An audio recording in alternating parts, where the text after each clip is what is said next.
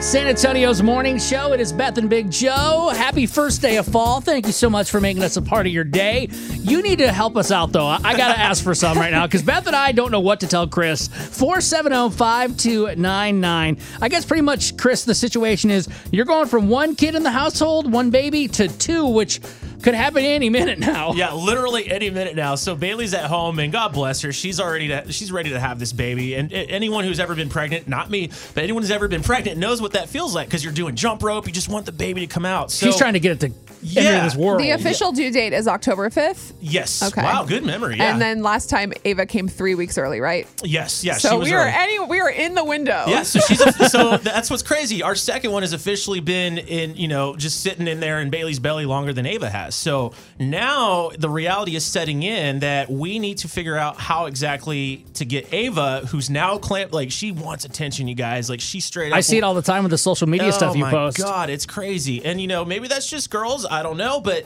so having a second one now, I'm wondering like, is Ava gonna be all right? Like, is she gonna be concerned or is she gonna be jealous? And so now I'm trying. Now I'm starting to think about all the like other things that go into having a second kid, and that's the interaction of Ava because they're gonna be two years apart, almost three years Yep. apart.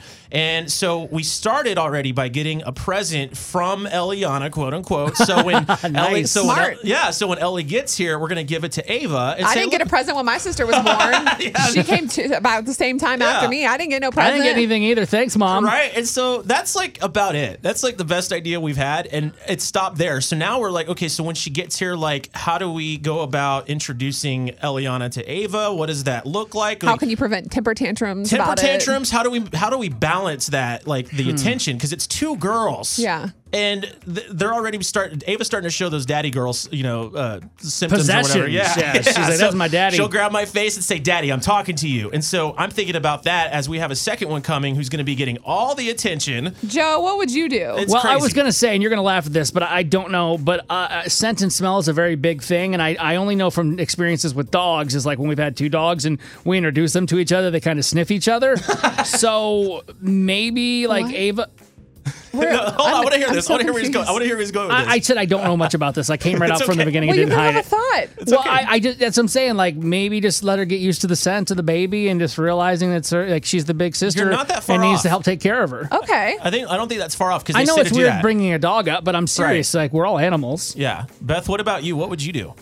Um, Did I take your idea? no, I, you just really threw me for a loop on that. I think we need to get help. oh, 470-5299. The Y100 family needs to give us some advice on adjusting from one kid to two because I don't know if the scent thing is going to work. Oh no. It doesn't hurt to try. It's Beth and Big Joe on Y100. 4705299. Any advice when you go from one to two kids? Oh, my advice would be what we did with my nephews when they were born. And uh, they're about two and a half years apart. And basically, we just um, appealed to, you know, the uh, intelligence that the, ol- my older nephew had and just sat him down and explained to him what his new role was going to be and let him know, like, hey, you're not, you know, we're going to have to share a little bit of your attention and you're going to have, you know, just like man to man. Yeah. So Bailey can do this. Yeah. and it worked. It worked with him, but uh, that is boys, so girls could be a whole nother ballpark. But Man. that's what worked for us. See, that's so cute because I feel like boys of any age, like very simple, you break it down, they get it. For girls, it's like, but why? Like I was here Exactly. and I got all the attention and now I have to share. Well, no, there I was a don't lot want to. of It's my surprise. daddy. No, but you know, he eventually figured out what he was gonna do, Yeah. and you know Time- that he time was a will help. he was a big boy, and he loved that. That's so that's sweet. great. Oh, God. I, I just caught that. Yeah. So make gonna her be a feel like a big big girl. girl. Like, oh, you're the big girl now. I love that. Thanks, Reagan. That's so cute. Yeah, no problem. I'm Thank you. excited. This is the story of the one. As a maintenance engineer, he hears things differently.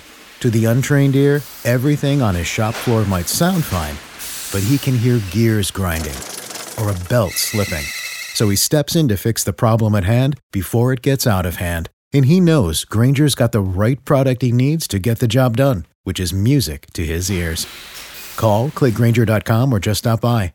Granger, for the ones who get it done.